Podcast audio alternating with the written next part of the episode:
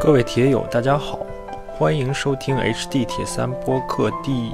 六季，我是主持人张楚啊。我们的节目呢已经进行了六集，在这集节目开始之前呢，我先说一点题外话。节目播出到现在，受到了很多观众的欢迎。其实，在过程中呢，准备以及录制这个节目，也满足了我个人的很多想法。首先呢，是能够帮助我更好的了解我们的嘉宾。网络时代呢，大家的联系、大家的沟通看起来很容易，加个微信很方便。但你说得上真正了解的有几个人？所以通过节目的制作呢，也帮助我更好的发现了嘉宾身上的闪光点，发现了他们背后的故事。第二点呢，就是我和大家一样，也从嘉宾身上学到了很，不管是科学训练的方法，还是如何看待铁三，如何把铁三融入到自己的生活。第三点呢，很多时候我也觉得这个节目也是帮助我通过嘉宾的嘴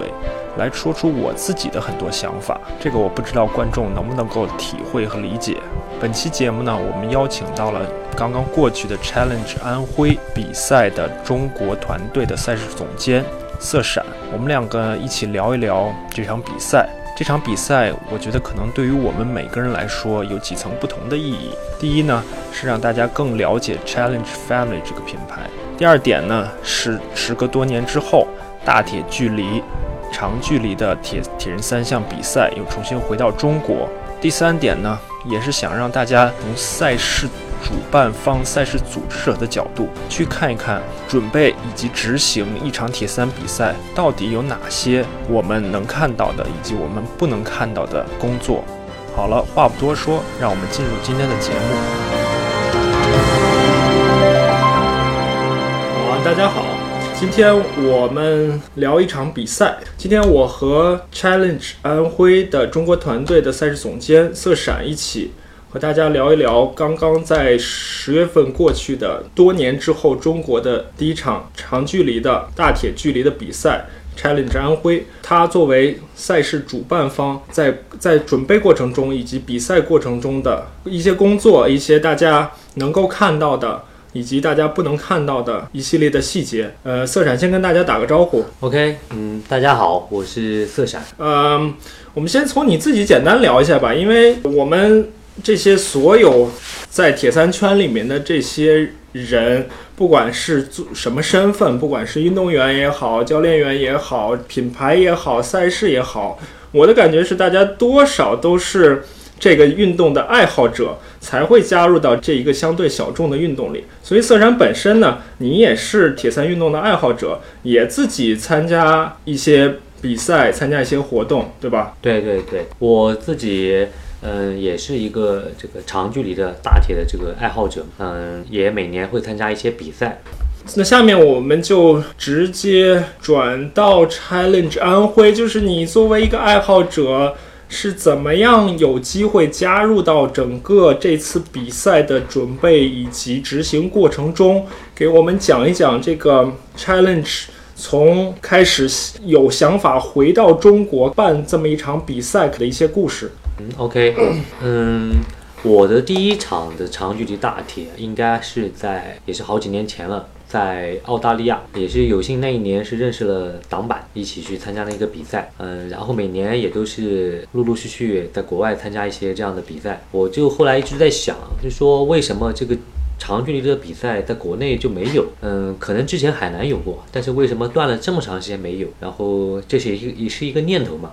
然后就带着这个问题，然后去跟一些朋友聊啊，跟一些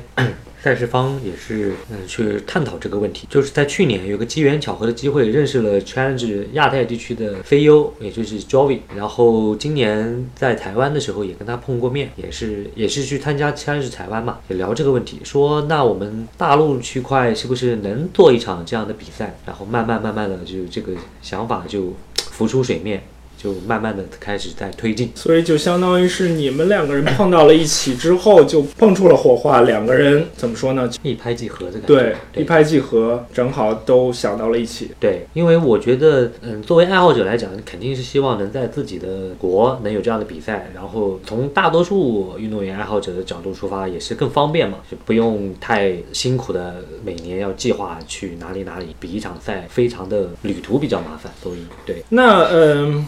这样，我们先简单聊一下 Challenge 这个品牌吧。大家可能参与过中长距离比赛的运动员呢，首先大家都知道 Airman 这个品牌，那紧随其后的可能就是 Challenge 这个品牌了。Challenge 品牌呢，在世界各地也有很多场的比赛，有中距离幺幺三七十点三距离的比赛，也有长距离。就是大铁距离的比赛，Ch 作为 Challenge 品牌呢，最著名的一场比赛呢，就是 Challenge 罗特，在德国的罗特这个小镇上办的这这么这么样一场比赛，也有很多年的历史了。然后每次比赛有几千名运动员参加比赛，报名也经常是一扫而光。比赛的最重要的一个特点就是它的比赛的氛围，所以。色展从自己接触到 Challenge 这个品牌到现在已经办完这场比赛，聊一聊对 Challenge 这个品牌的一些感受。OK，嗯，Challenge Family 这个品牌其实，嗯，它是一个外来的一个品牌嘛，是每个品牌都会有一些它的文化。我的理解是，像 I Ironman 公司他们的品牌可能就更注重一些这个就竞赛领域的一些东西，就包括 Kona 的打造，这个运动员之间的这个很就。拼得很激烈啊，这种这种感，像 Challenge Family，它的元素是更多的就是 family，就是希望你的家人更能参与进来，能理解你在你的爱好是什么，你为什么喜欢这场运动，就这场运动能给你带来怎么样的活力，或者是各各个方面，所以这是他们的一个文化，就是我们是一个家庭，我们是一个 party 感。你作为赛事总监，中国比赛的赛事总监，去到了今年的 Challenge 罗特，也应该是你第一次去，对吧？对对。呃，那你第一次去到罗特的看了这个比赛之后，作为观赛者以及工作人员看了这个比赛之后，感觉怎么样？嗯，我觉得整个氛围真的是就是全程的一种嘉年华，就是不光是运动员，不光是他的亲朋好友，就甚至是街道上的每一间。小店铺或者消防员或者是什么也好，全部都是融入进这一场比赛，成为他们一个全程的一个嘉年华。这个感觉真的是非常棒。我因为据我了解，罗特这个小镇平时如果没有这个比赛的话，它是一个非常安详的一个小镇，也没有多少人口。但是每年因为这个比赛，都会涌入几千名来自世界各地的运动员，对吧？对，它就是一个五万人的一个小镇小镇。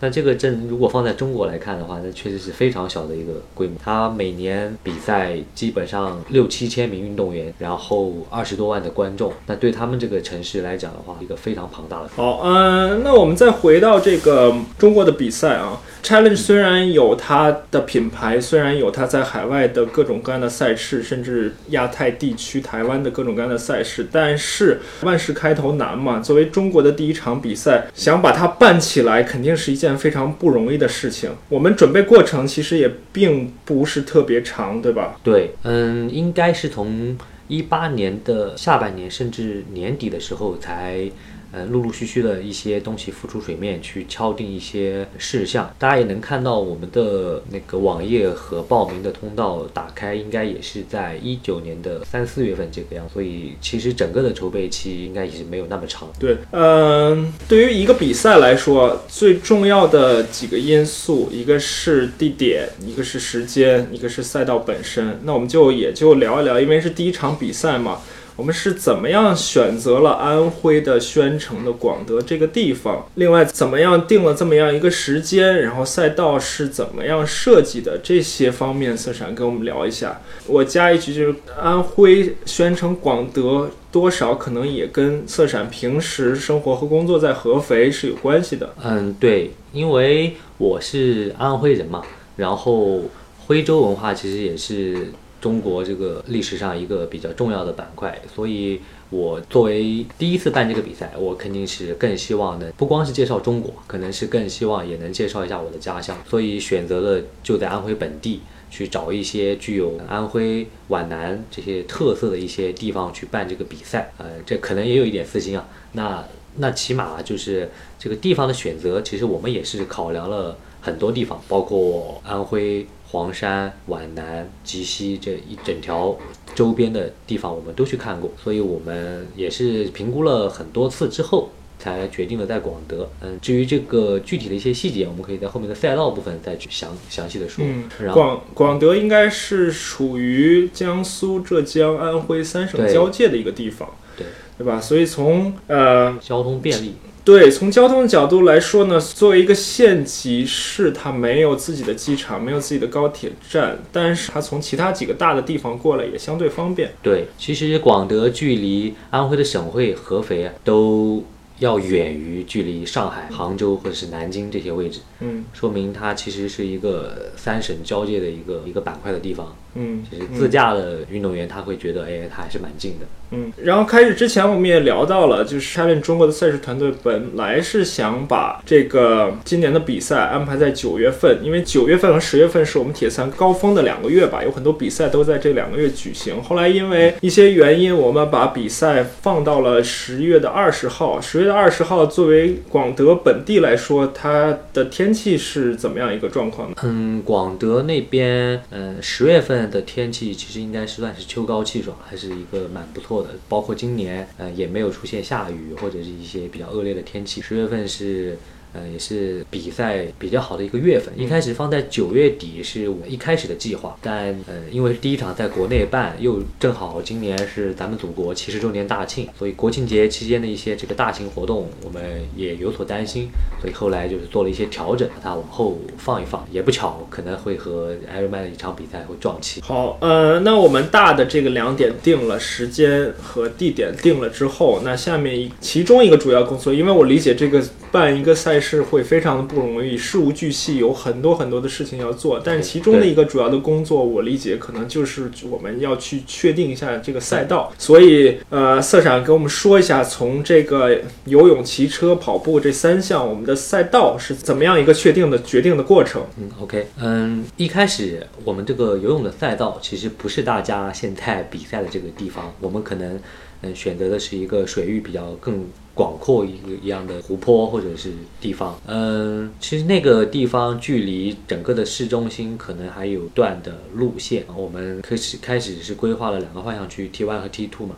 就是游泳不在一上来起是吧？对，游泳嗯上来，然后大家开始骑自行车，然后再回到 T two 就是市区，然后再开始跑步。嗯那这样一来，其实从赛事组织的本身来讲的话，是加大了一些难度。嗯其实更重要的一点就是，我们想做成嘉年华的那种感觉，嗯所以后来通过一些测算，还是觉得我们还是把游泳的区块放到了整个广德市的比较靠中心的河道里。嗯。这样的话，呃，一个是观众的人数，第二个就是它那个广场的幻象区足够大，所以这两点也是合了现在这个比赛的这个主题嘛，所以这个赛道这一块是做了一些这样的优化。对，从我觉得从运动员的角度来讲，如果条件允许，能够把 T 一、T 二放在一起的话，也会更方便一点，然后体验上也会更好一点。对，嗯，然后说一下自行车部分。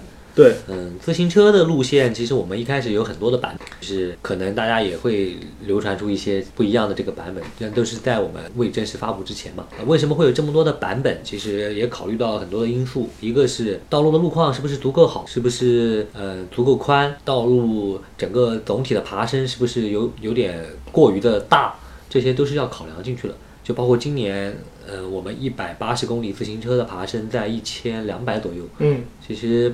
可能它爬升的路段比较相对集中，嗯造成大家觉得哎这个路线挺难的，有难对度对，呃，那是因为比较密度大了一点。那嗯，其实从整体上来看的话，一百八十公里、一千二的爬升，其实从大铁距离来说，其实算一个比较常见的一个爬升。，对对，嗯，这一块也是经过我们多很多次的勘察和优化之后来的一个路线。这次的特色也是经过了一个类似于旅游风景区，因为我很遗憾没有去到实地，但是我看不管是运动员的反馈，还是从宣传片，我们是经过一个旅游风景区，并且骑车过程中有大片的竹林可以经过。对，这就是刚开始我们提到，就是我想推荐一些地方特色的、皖南特色的一些东西，就比如呃门牌楼，包括竹林。像竹林这种东西，呃，可能中国的运动员可能觉得司空见惯。那对于外籍的运动员，他们可能会非常的兴奋，因为可能国外没有竹子这种植物，他们来看到这么大片的竹林在里面穿行骑行，可能感受会很棒。我们也是把想把这个比赛打造的推向全世界嘛。就你们的选的这个赛道是三一大圈三小圈是吧？对这个可能也是考虑到当地的一些实际情况，比如说类似类似于交通的压力、封路的压力，这个应该都会考虑到。因为在中国办这种长距离的比赛，我理解跟在国外还是有不同之处的。一方面是说中国的交通压力相对来说要大一点，在国外你有时候参加一些相对小规模的比赛，即使不封路，你也不会感觉到人车的冲突。另外一点呢，就是像说我们通常在中国的比赛跟第一点其实是相呼应的，就是我们通常在中国的比赛尽可能的都是做到全封路的，对这也是中国比赛的一个特色。对，嗯，就是交通管制的这个压力确实是很大。呃，另外一点就是我们其实是有考虑把它做成九十 K 一圈，嗯。然后骑行两圈。嗯。呃，无奈之举是在于，因为那个广德是一个就周边都是丘陵嘛，丘陵，对，如果我们要做成九十 K 一圈，那势必一定要爬更多的山。嗯。那这样的话，总体的爬升就会一下子就会嗯。大出很多。嗯。然后对于一些新进的二二六的新人嗯。运动员就不是很友好，嗯。有可能就就体验感就变差。嗯。嗯。所以我们后来综合考虑，还是要维持住大概在一千二以内左右的爬升，嗯。不能就太过于、嗯。太过于虐。嗯，那自行车路线，你们当时考察的时候，这个路线，广德作为一个县级市，当地有一些车友嘛？就这目前的这个比赛路线，对于当地来说是一个经常会有人骑到的一个路线吗？嗯，对，嗯。广德可能大家一开始没有参加这个比赛，可能不太了解这个地。方，他们因为以前广德是一个县级市，呃，他们下面会有还有东亭乡。那像这个东亭乡，其实他们每年都有组织山地车的一个比赛，嗯嗯都连续有八年，嗯就是一个山地车的比赛，所以本地的一个骑行的氛围还是蛮好的。嗯然后我们整个线路也用上了，也穿越了他们整个东亭打造的叫骑行啊骑行道。嗯就是整个的骑行道是被我们贯贯连进去，所以这一条线路，呃，从风景上来说和从他们这个对体育理解的程度上来讲，我们就是把它做了一些融合。啊，对对，所以就是我们很多的比赛和比赛路线都不是凭空而来的，都是这个地方有一定的运动的基础，我们在这个基础上再把它做做成一个成熟的比赛，对对吧？那跑步呢？跑步赛段呢？嗯，跑步赛段基本上就是围绕着我们那个游泳的河道的周边，嗯然后再慢慢的跑回市区，在最后进入我们终点打造的那个体育场这样的一个思路。这个思路也也也所借鉴了罗特的这个感觉。嗯最后的终点是在一个体育场区嘛，嗯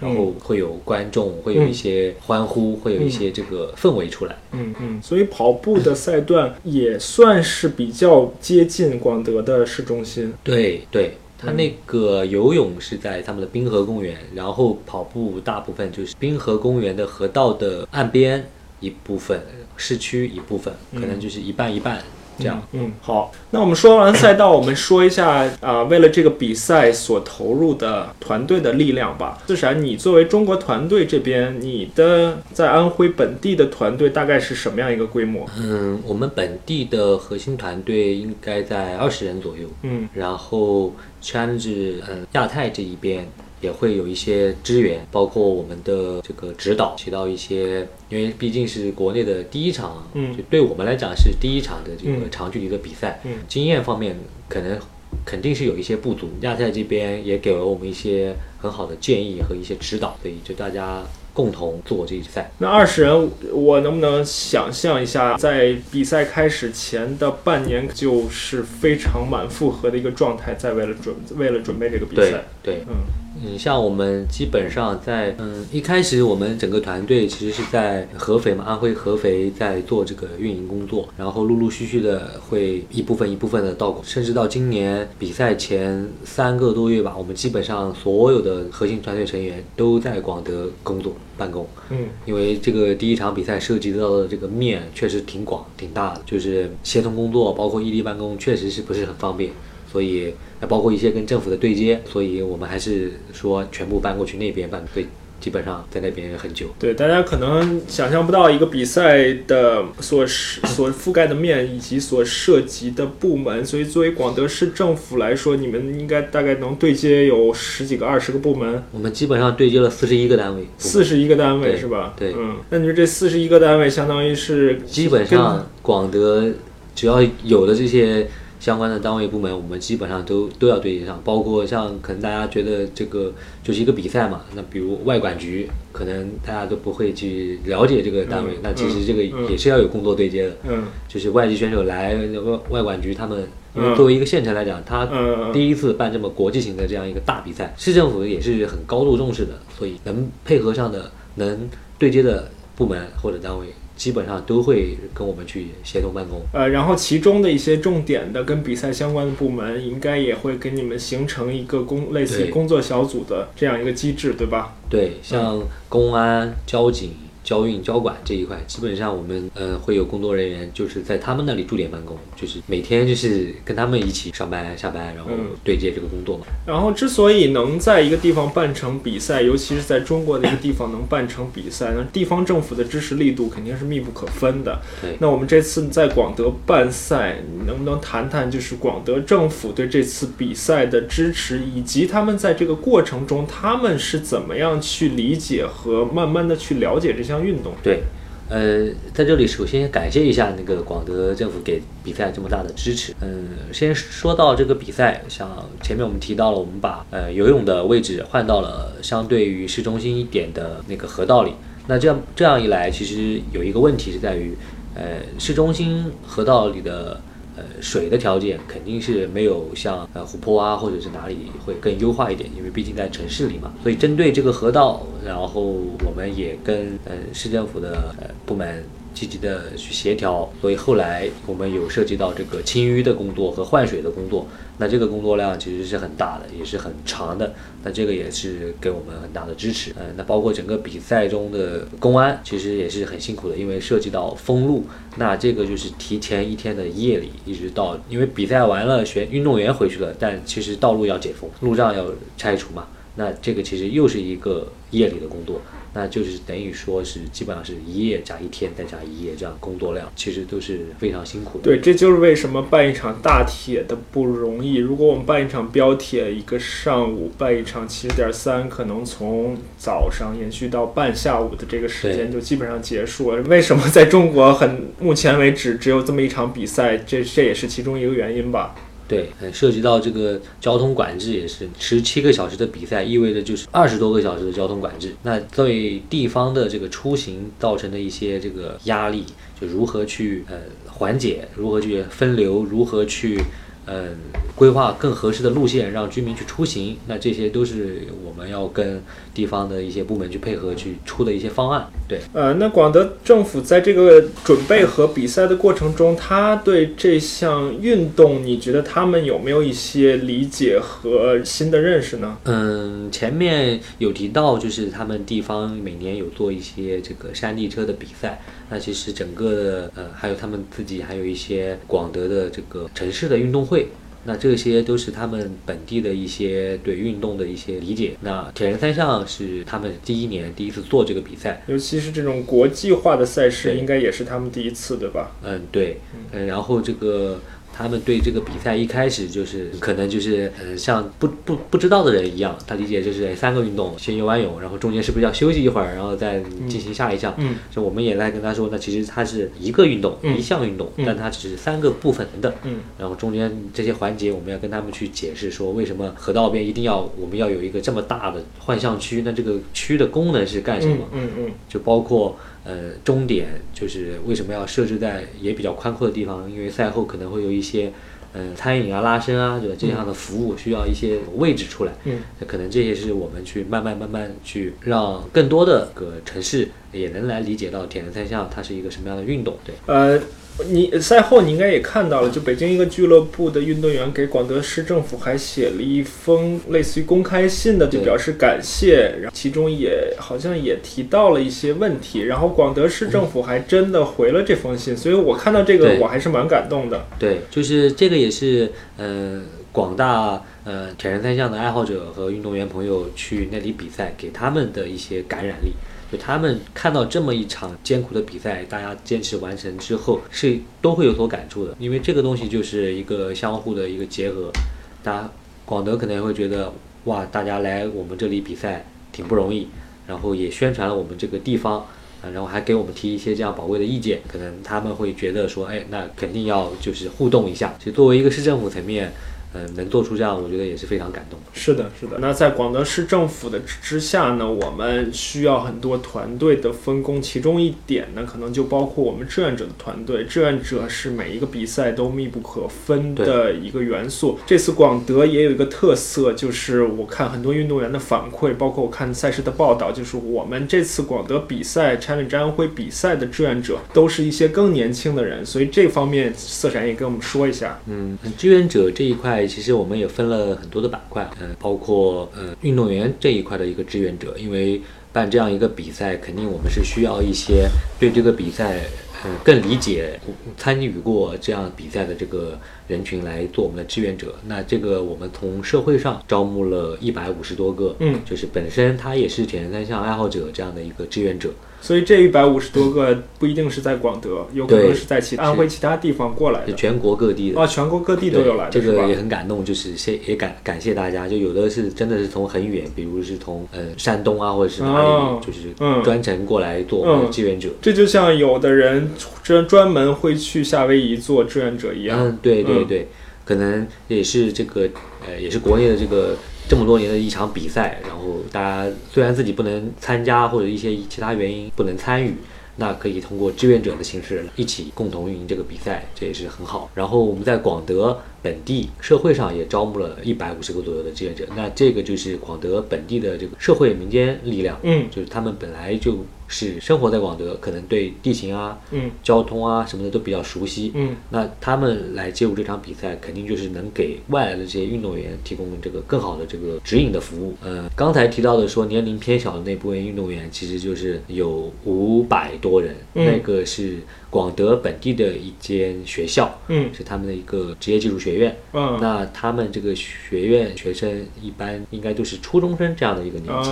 所以年纪会比较小，嗯，因为广德本地没有这种大学，没有这种高校嘛，嗯，所以我们想去招这样的嗯志愿者，其实也就是要考虑到当地的一些因素，嗯，所以能招了一批像他们这样的小小志愿者，其实也挺好，小志愿者。首先，他们很热情，嗯，很活泼，对。对。然后我们教他一些，呃，加油的一些口号啊，教他们一些递水的姿势啊，嗯，他们都很容易能理解，嗯，就是为呃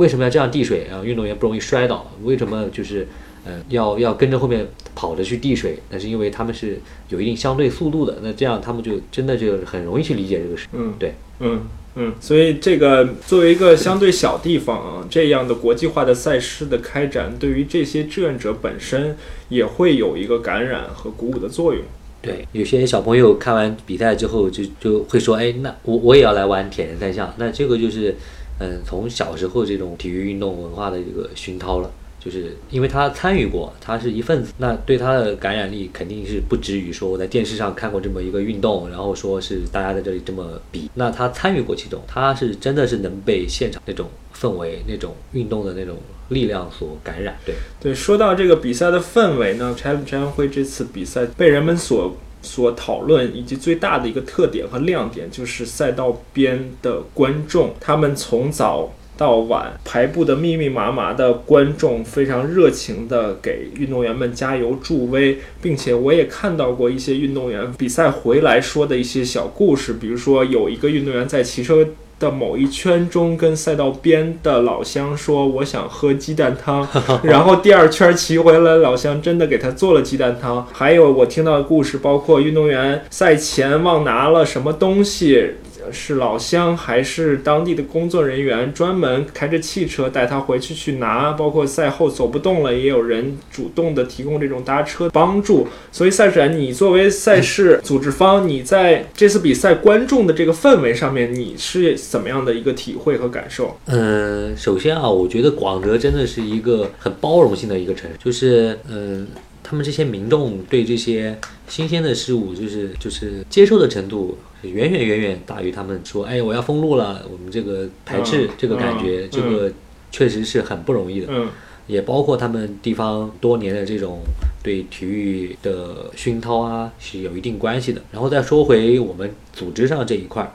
呃，像我们也是提前很早就进入广德办公了嘛，嗯然后在那个期间，其实我们陆陆续续的也在为这个比赛去做一些宣传，对，嗯也算是预热，就是以我们自身的力量去做。呃，比如说，呃，比如我们去呃一起吃饭啊，因为我们都会穿着那个穿着那个啊，衣服嘛，那真是身体力行的，从自己出发去做预做预热。嗯。对，这样的其实就跟老乡的互动性很高嘛。嗯。就是我们有时候聚餐，我们二十一二十个人去吃饭，大家穿一那个穿着的衣服，因为我们在路上也会有一些广告，就是公交车站啊，或者是路灯呃路呃道路绿化带两边的路灯的灯杆旗上，我们嗯。都会有一些这个广告嘛。嗯，那跟我们穿的那个 logo 那个标志是是一样的。样的。哎，老乡就会问，哎，你们是来参加这个比赛吗？我们就会跟他说，我们是哎直方，嗯。我们是在这里办公，然后吃饭，嗯然后十月二十号这里会有一场什么样的一个比赛，我们会跟他去说，哎，老乡就会觉得哎很热情，他还给我们吃饭，还给我们打折，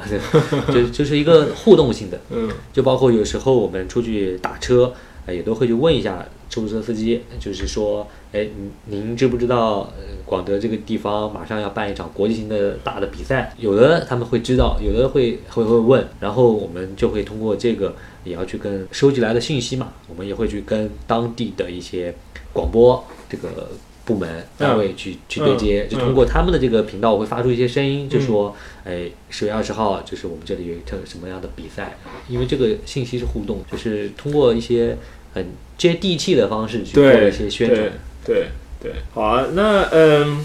呃我们说了很多比赛准备相关的工作，那到了嗯，再补充一点，就是，呃，因为比赛路线自行车路线很长嘛，呃，涉及到呃广德市区，然后下面还有几个乡镇，嗯。和一些呃开发区啊这些板块的地方，呃，为什么这么多居民都知道或者是愿意出来看这个比赛，也跟我们跟公安的配合也是密不可分。之前赛前我们是呃印了印刷了纸质版的，就五万份，就是致广大市民的一封信。啊，然后由配合着我们一些呃公安的执勤的一些同同同事同仁们，就是会去发放这个东西，就是直接就是发到每家每户的手上。所以这对于组织方，我我设想对于你也是一种挑战，就是你既希望观众们能够热情的参与到这个比赛里面，又要考虑到安全的一些因素，所以是确实是一个挑战吗？对，这个是对于比赛组织来讲，这真的是一个蛮大的挑战。就是从我们的角度出发，办比赛安全肯定是首位嘛，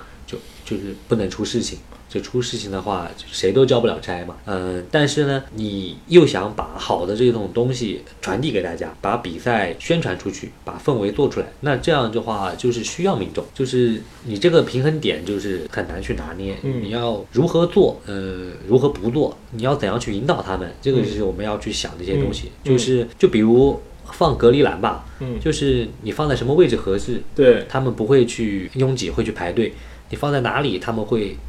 他们会把它挤倒。那那这个就是真的就是要去考量的一个事情。对我要是完全从安全的角度出发，我一百八十公里、九十公里，就或者说每一圈我都每一米我都放上隔离栏。但是从从体验来说，不管是从运动员体验来说，还是从观众体验来说，可能就会打折扣，对，对吧？就是这一块就是很，诶，就是我们要去宣传的，就是这个东西嘛，就是呃，铁人三项是一项很好的一个运动，它也是希望更多的人能了解他、理解他，甚至来参与他。那我们就要身体力行的去感染这些这些观看的观众。呃，那观看的同时，我们为什么要发？一封信，也就是希望有倡导、引导一下大家文明观赛，就是包括自己牵的一些小动物啊什么的，就一定要牵住，嗯你不能让它在赛道上乱跑，因为、因为这个就真的蛮容易出事。嗯，嗯对，嗯，好啊。刚才我们说了好多赛事准备的事情，那我们想再跟色闪一起回顾一下比赛日当天的很多的细节。色闪，从你作为赛事总监的角度出发，你带我们顺着时间轴，从比赛当天的凌晨到比赛的夜晚，你回顾一下你那天的一些工作的历程和经历，以及你注意到的一些细节。哦，这个回顾起来，其实对我来讲的话，难度是蛮大的，因为我感觉比赛一整天，我身上的对讲机就一直是。各个频道一直在呼，嗯，先说一下，你在各种救火是吧？对 对对，嗯，先说一下上午吧，应该算是凌晨了，因为我们幻象区是四点半开放，嗯，那对于运动员来说是四点半开放，对于我们工作人员来讲，可能就是两点半甚至更早，嗯，因为我们幻象区的同事们可能那一夜都是没有睡的，嗯，就是会很早去布置那个场地，因为幻象区它离市中心其实只有一个路口嘛。嗯，就是一个桥，嗯，一个桥的那个位置，然后那个桥那里，呃，为了将自行车回来的路线和跑步的路线区分开，我们还搭了一个那个人行的一个通过的天桥，嗯，所以在那个位置是我们安全板块一个非常非常严峻考验的一个位置，嗯，而且那个位置。呃，我们是提前封不掉的，因为它是市中心的区块嘛，嗯，所以我们要在凌晨和公安部门一起先去将那个路口做隔离、做交通管制、做一些封闭。那这个工作就是在我们的比赛开始之前要去布置掉的，包括下水点之前的一些布置，因为下水点也是在公园里，嗯，那公园平时那是一个开放式的公园，就平时晚上居民会去那里散散步啊，去还有跳广广场舞之类的嘛。我们也不能去提前做隔离，嗯，所以我们会大部分区域做隔离，但是会留了一些路口去做通行的，那也是要在比赛之前去封闭掉的，嗯，那这个几个工作都要同时去进行，嗯，包括幻象区之前大家选手都把车啊。和包都挂上去了，对，我们会安排了整夜的这种执勤，对对，因为肯定不会有选手希望第二天来的时候发现车有有问题、有状况，或者东西少了这种。对，其实还用到了一些嗯现代化的手段嘛，比如监控这种这种这种设备，其实 都是提前去布置的。然后中间还有一个小插曲，可能很多运动员都不知道，就是在。花样区开放之前，大概大概陆陆续续也有运动员来的时候，那时候人还蛮少，会发生发生了一次停电。那那这个事情对于我们来讲就是真的吓坏了，就因为我们当时是不知道是什么原因停的电，就可能是线路爆掉啦，或者是哪里的线头松啊，或者是什么，就赶紧去排查。呃，最后检查出来应该是一个。呃，就是监控的一个设置时间上的一个一个偏差的一个问题，就及时做了调整，又供恢复上了供电。因为四点半幻想区开放，那时候天还没有亮。对，就一定要有电，一定要有灯，不然的话，那起点起点也没有音乐，什么都没有，那大家黑灯瞎火的，这这比赛对吧？而且这是首场比赛，就再次强调一下，就是对我们来讲的首场比赛，也是这么多年大陆的这个第一场嘛。对，你就这就是开门那一下。出了点状况，对所有人的这个感官都不是很好，所以这也是一个小插曲，就是这个问题。嗯，然后就到了发枪，发枪那时候其实我是不在呃河道边的现场的，嗯，但是我是在有往那边去赶。当我正赶到那里的时候，恰巧我看到的是就是一个那个水上救援队在捞人，嗯，就是有一个选手好像是失温了还是什么一个状况，反正就是在救援他，所以当时又又是一次惊吓。对，所以运动员下水，你们也多少有一点提心吊胆，尤其是后面的一些游泳基础相对比较差一点的。对，因因为这是也是一个呃国际性的比赛，所以我们会按照他们的就是具体的规则去执执行。我们这一次也没有强制所有的运动员使用跟屁虫，对，因为这不符合国际惯例嘛，对，就是也没有去强制执行这个规则。那对运动员的体验来讲是好的，就觉得我可以自由选择我带或者不带。那对于组织方其实是非常担心担心的，就是有一些嗯，他水平真的不好的，他自己会带。但是有一些处于他觉得他还不错，但实际又不太 OK 的这些运动员，他选择不带，那对我们来讲就是一个非常大的压力。对，然后正好赶到河道边的时候，看到在救援，当时就想啊，今天一天怎么，这这后面还有很多的煎熬。对，然后呃，所有运动员游泳上来多少能够松一点点气。对，因为。游泳板块嘛，其实是大家比较担心的板块。对，你只要所有人全员上来，那其实对一个比赛来讲，感觉就成功一小步。对对对。然后骑车过程中，你主要在什么地方活动和工作呢？嗯，其实是在职业运动员上来之前，我已经就是在游泳河道边已出发了，因为我是开了一台工作车，嗯我是在最前面去巡一圈。啊，对，我嗯会在职业运动员之前，我去巡一圈，就是我在在最后确认一下。对我去最后的确认，然后我在赛道上开了一圈，会发现，嗯，有一些地方的那个叫安全锥，其实放的不是很好，然后嗯会做一些整理。嗯嗯嗯，对嗯，然后嗯，在一个分流点，就是一三和二的分流点那里，我刚到那里把那个锥桶设置好，我就看到后面的那个摩托车带着职业组男子那个第一嗯的选手就已经过去了。嗯哦，就感觉其实那时候还是很欣慰的，因为到那里为止还没有出过一些状况。对，然后嗯，我整个自行车比赛路线，我就基本上是开着车会在那个路线上去做一些巡视。嗯对，会看。嗯嗯我自己还救援了一个选手，他嗯应该是在有一个下那那是一个呃右转下坡的一个桥，他可能在那里摔车了，嗯然后很不幸的是他那个车把摔断了。嗯所以我正好就是开到那里，然后就询问了他一些情况，然后把他接上我的车，然后送回了那个急救站。对，所以这个比赛组织方需要操心的事情很多，万一有有摔车事故，还要把运动员负责，把他们安排好医疗救助，把他们送到医院。对，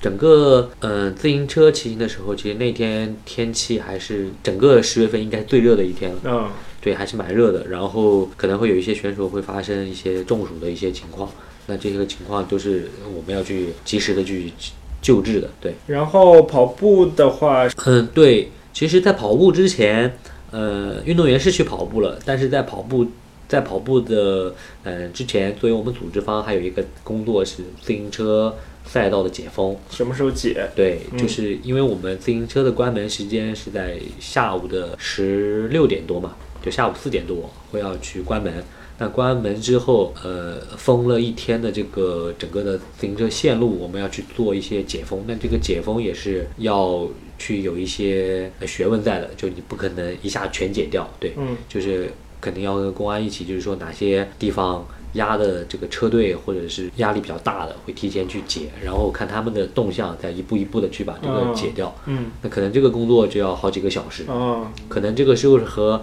跑步的时候是同步进行的但运动员感受不到，因为我们因为它中间涉及到自行车和嗯跑步共用的一些道路，嗯。可能一个是在辅道，一个是在主道上，嗯。但是只要运动员还在进行的地方，我们肯定是不会去解封，嗯。那就要提前几个路口就去做这个这个分流和拦截，嗯就是同步进行的一个工作。嗯，对嗯呃，然后因为这个大铁距离时间很长，所以职业运动员冲线和最后一名业余运动员冲线这个时间的跨度会非常大。对，职业运动员在天亮的时候，半下午的时候就已经冲线了，但是到了深夜还有业余运动员在陆续的冲线对。所以在体育场里，你最后会回到体育场吗？对，嗯，职业运动员第一名冲线，我记得和最后一名应该差了有七个小时。对啊，对，对啊这个时间跨度其实是蛮长的。呃，然后整个跑步赛道，因为中间也贯穿经过我们的幻象区一个部分，然后那个部分是我们一个大站嘛，在那里做补给。嗯然后我基本上在跑步路段的时候，都会在幻象区里做一些工作，一嗯个是有的选手会来拿车，嗯会有一些问题要去解决。嗯然后跑步这边一些运动员会提一些诉求，因为到了晚上嘛，嗯，一开始的时候我们的个热水规划的不够，然后也要去协调去哪里去弄一些热水来给运动员。对，所以那天白天很热，但晚到了晚上气温又降得很快，是吧？对，就是温差很大，嗯就是晚上跑步如果不是在跑。就是如果跑不动了再走嘛，很容易失温，所以就是还是其实是不能松懈的，就是不到最后一个选手回到终点，我们是不能松懈的，就一基本上一直会在幻象区待到快到关门时间，才勉勉强强能赶去体育场看一下这个整个比赛。啊，另外还有，因为这次比赛是幺三距离和二六距离同时进行的，所以这两个距离之间你们也要做一些协调工作，对吧？对的，因为路线其实还是有一些小小的区别，嗯就是会有分流点。那这这里也要做一些那个视觉导示，就是怎么走是一三，怎么走是二二六。那这里可能会发生一些小的这个提醒的不足，这个我们也会在明年的比赛去改进。嗯，对好，那你什么时候觉得自己终于能松一口气了？也许所有的运动员冲线完了之后，你也还不能松松气，对吧？对你还有后续的工作要做。对，就是我们说的收尾嘛，嗯就你要安排，就是收尾的同事开始进入工作，就是换向区、终点区、赛道上，还有一些垃圾的清运去收尾。嗯，这个工作其实工作量相对于办比赛也是一个很繁重的工作。因为我跟色闪约了很长时间，我们才终于聊上，就是因为在赛后，其实不光是在比赛当天结束之后，包括赛后的很长一两周的时间内，他们都一直在做这些收尾相关的工作，可能呃跟政府对接呀、总结的一些工作，对吧？对，还有一些媒体，还有一些采集来的视频、照片的分拣，这些工作都是陆陆续续要去要去做的，推送给选手。这次照片也算是一个亮点了，你们是请了欧洲的团队过来对，做的，对吧？对因为这次照片受到了很多运动员的欢迎。对，嗯、就是一开始我们是考虑到这个问题，就是既然我们一直强调它是这么多年的第一场的一个比赛，那运动员肯定会很兴奋，那运动员肯定是会想留下自己参加这么一场比赛的一个值得纪念的一个照片。那我们后来选择来选择去，还是觉得要找一个更专业、更运动相关的拍铁三项经验很丰富的这么一个团队，那也是请到了德国的这个 photograph 这个团队来给我们做这个拍摄。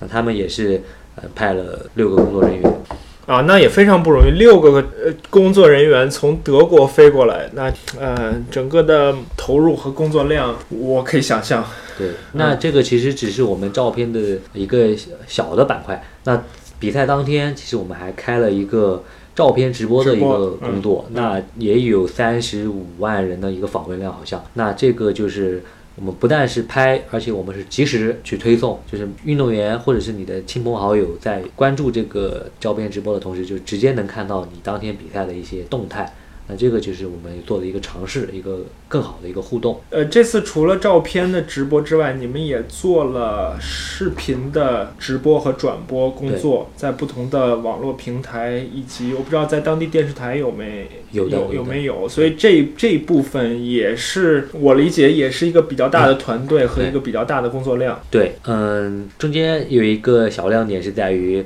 呃，因为这场比赛有很多的其他国家或者区域的这个赛事总监来嘛，那大洋洲的比尔，他中间中午的时间出去吃面，然后他在面馆里吃面，然后哎看到那个大屏幕正在放这个那个比赛的实况直播，嗯，然后大家一看他穿的衣服，又一下拥过来，就是问他一些问题。那虽然他是那个外国人嘛，嗯那那大家就是更是这个觉得，哎，这么一个国际性的比赛落在我们这里，嗯大家会很非常的高兴，嗯就是又是签名，又是吃饭，又是合影，就嗯是、嗯，没有以为他是运动员，然后中途饿了，在在面馆补个给，继续参加比赛是吧？也有这个可能。对，对，所以呃，说到刚才，我们就做了这个视频的一个直播。那我们会在主流的这个这个视频端的媒体上做这个推送，也请到了呃党旗先生，嗯就是中国铁三领军人物来给大家做嘉宾，然后我们配上呃米高给我们做解说，然后我们整个这个绘声绘色的给大家去讲解了铁人三项，包括这项运动。对我之前，因为我也参参与过类似工作，我觉得铁人三项解说是一项非常不容易的工作。对于二十六距离大铁距离来说，它的时间跨度非常的长。另外呢，就是因为我们的铁人三项运动毕竟是一个偏个人化的，并且在开放道路上做的一个这这么样一个运动，所以从转播以及解说来说，都是一个非常大的挑战。对，就是大家所有看到的画面，那其实就是我们很大的工作人员和工作团队去做出来的，就包括嗯骑着摩托车要载着摄像师，要一直能，你还不能干扰到选手，对吧？要去做这个拍摄，然后要保证这个信号的传输，这样工作量其实还是蛮大的，因为线线路跨度蛮长的。对，没错。那我们再回到运动员本身，因为刚才 色闪也提到了，作为 Challenge 品牌本身，包括作为中国的赛事团队，我们都希望给运动员一个不一样的体验。所以呢，从运动员体验来说，你觉得这次你们在哪些细节上做了一些尝试呢？嗯，首先我自己也是一个铁人三项的爱好者嘛，嗯。我也会去呃世界各地去比一些铁人三项，然后也会把我觉得哎很好的一些东西，嗯，哎带带回我自己做的这场比赛中，嗯，那也要贯彻 Challenge Family 这个主题，就是我觉得我们今年做的比较大的一个尝试，就是说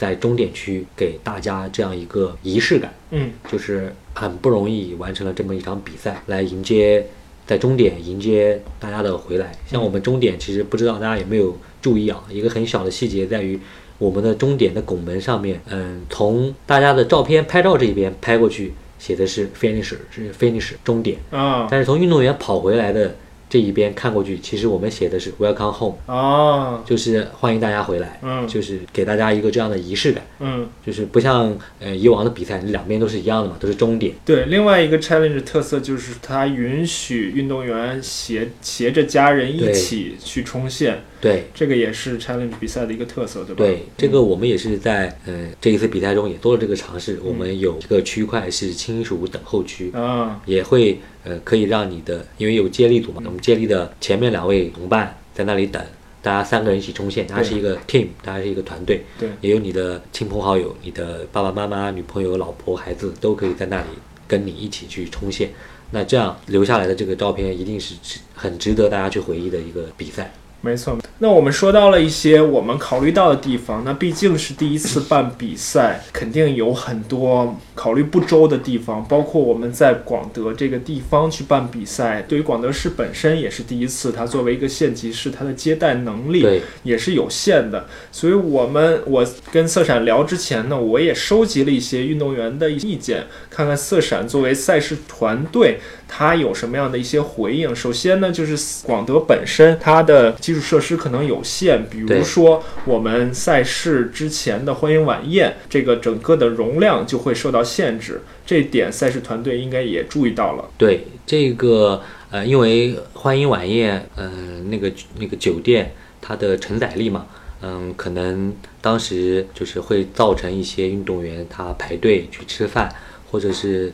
或者是呃供应不及时，大家不能及时的吃到晚餐，那这个也是一个问题。那对于我们来讲，总结今年的工作，呃。比赛嘛，呃，做的比较可以优化的点是在于，我们如果明年呃没还找不到更大场地的这个酒店，那我们是不是想着可以说把我们的运动员用餐的这个餐券以餐券的形式印上时间去做发放？嗯就是我们可以把选手分成两批或者是三批，嗯这样就是呃六点到六点半吃，六点半到七点，七点到七点半，按照大家报名的顺序去优先选择，对。对这样的话也可以做一个错峰的这个呃晚宴的这个服务。没错，呃，另外一个运动员反映到的问题，就是在比赛过程中的一些补给降温，包括我们刚才提到的，白天可能天气比较热，需要降温，然后晚上又气温下降的很快，反而又需要热水，就是在这些补给品以及降温上面，赛事是不是也注意到选手的一些反馈？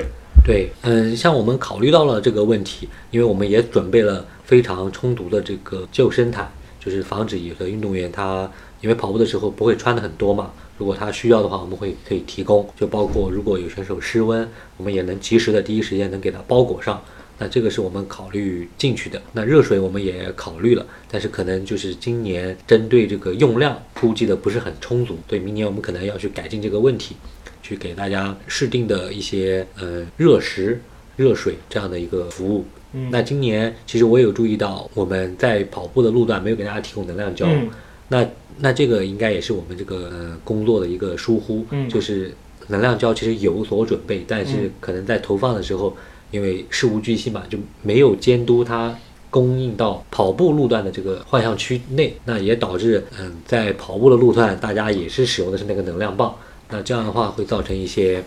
就是不太适应的这种饮食的这种习惯。嗯嗯，还有一点啊，这个色产今天是直面我们所有的问题。还有一点啊，就是我们刚才在开始之前也聊到了，就是在我们的主体育场里面，我们的一些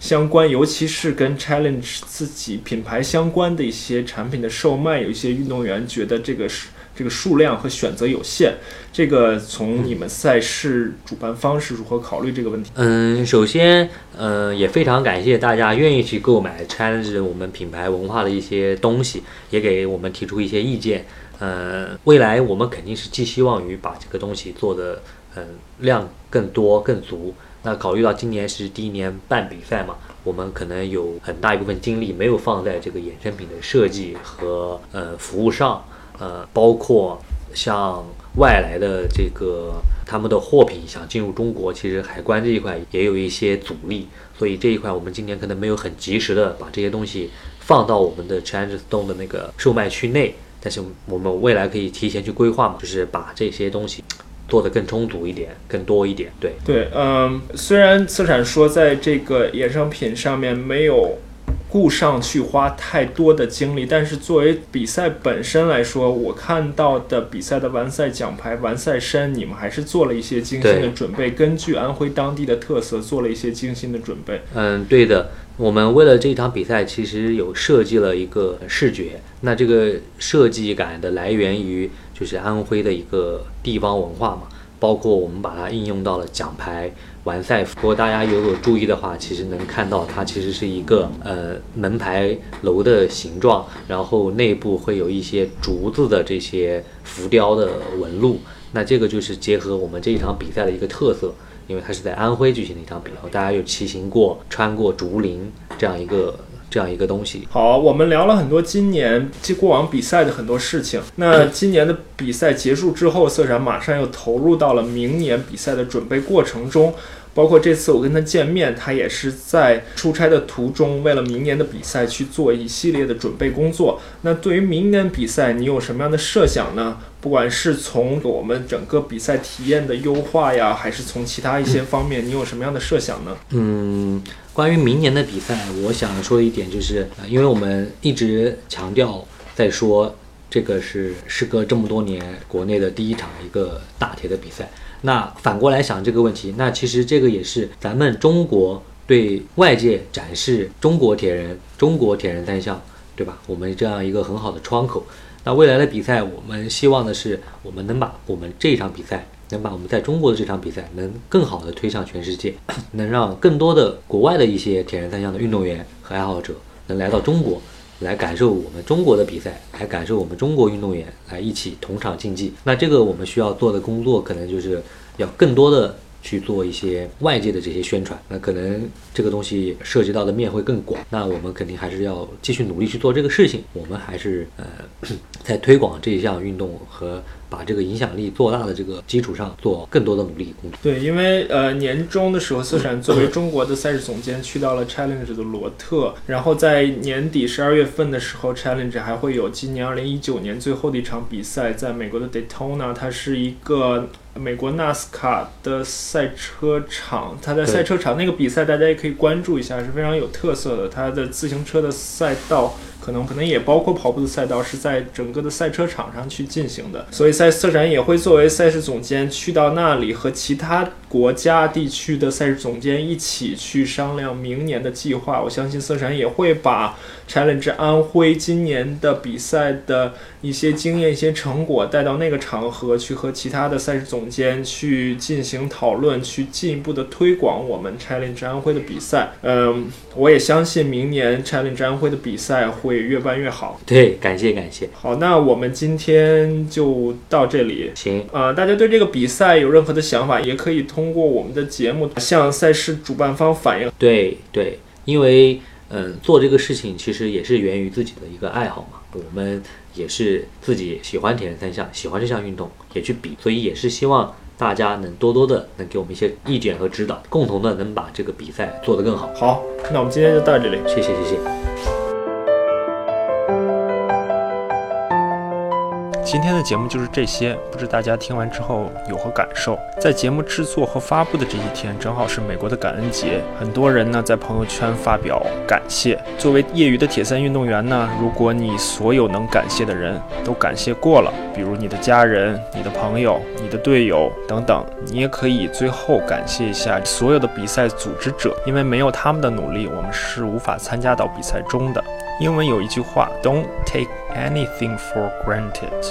我想也充分体现了我们今天节目想表达的意思。另外呢，美国的感恩节以及接下来的西方的一系列的节日，包括我们中国的元旦、春节的到来，标志着我们进入了一个新的训练阶段，也就是所谓的冬训。但什么是真正的冬训？冬训意味着什么？冬训的重点是什么？对于我们铁三运动员，冬训需要注意哪些方面？从我观察到的情况来看，身边很多人是不明确的，所以不知道有没有人想和我一起聊一聊关于冬训的事情。不管有没有人会上节目，都欢迎听众们和我联系，通过任何方式。好了，今天的节目就到这里，大家努力训练，我们下次再见。